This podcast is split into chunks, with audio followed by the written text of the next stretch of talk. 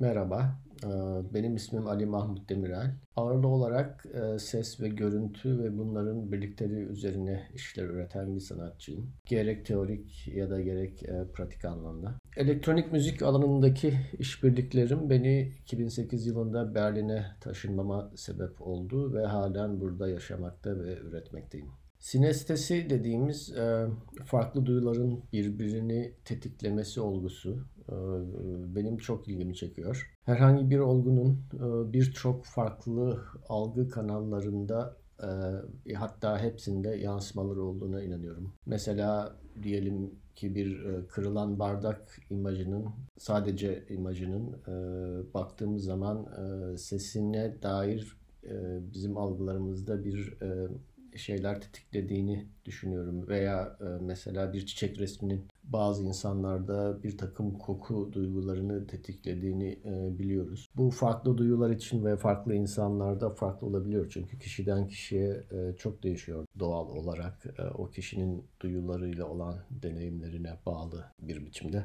Ve e, ses ile başladığım e, üretimlerimde yapmaya çalıştığım basitçe e, o sesin benim hayalimde yarattığı görsel boyuttaki yansımayı ortaya çıkarabilmek. Tabii elimdeki görsel malzemeleri ya da teknikleri ve teknolojileri e, kullanarak onların sınırı içinde yapabildiklerim içinde o yansımayı bir şekilde e, görselleştirebilmek. Tabii bu e, elimdeki e, görsel malzemeler ve teknik, teknoloji benim hayalimdeki e, görüntüleri ortaya koyabilmem açısından beni sınırlayıcı bir etken. Lakin acaba hayalimiz bu e, fiziksel e, evrenimizin içinde mi diye sorduğumuz zaman tabii soru biraz çok karışık bir tartışmaya sebep olabilir. Çünkü çok e, derin boyutları olan felsefi bir ve teorik bir olgudan bahsediyoruz. Mesela modern fizikte e, evrenin bir takım sınırları olduğundan bahsedilir ama onun ötesi için teori üretmek e, mümkün değil diye e, düşündür.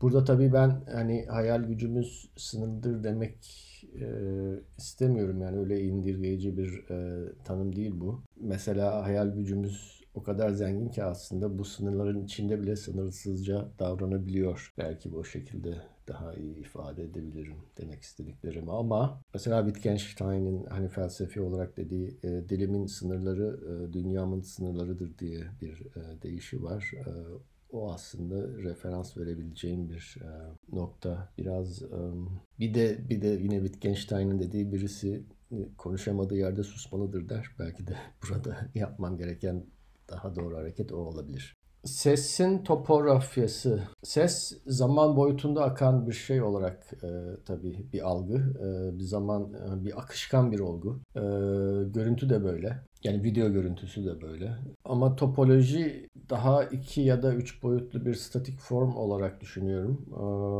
Onun için sesi statik olarak reprezente etme denemesi çok enteresan bir bence ödev. Mesela bir müzik parçasının notasyonunu bir tür topografya olarak görebiliriz belki de.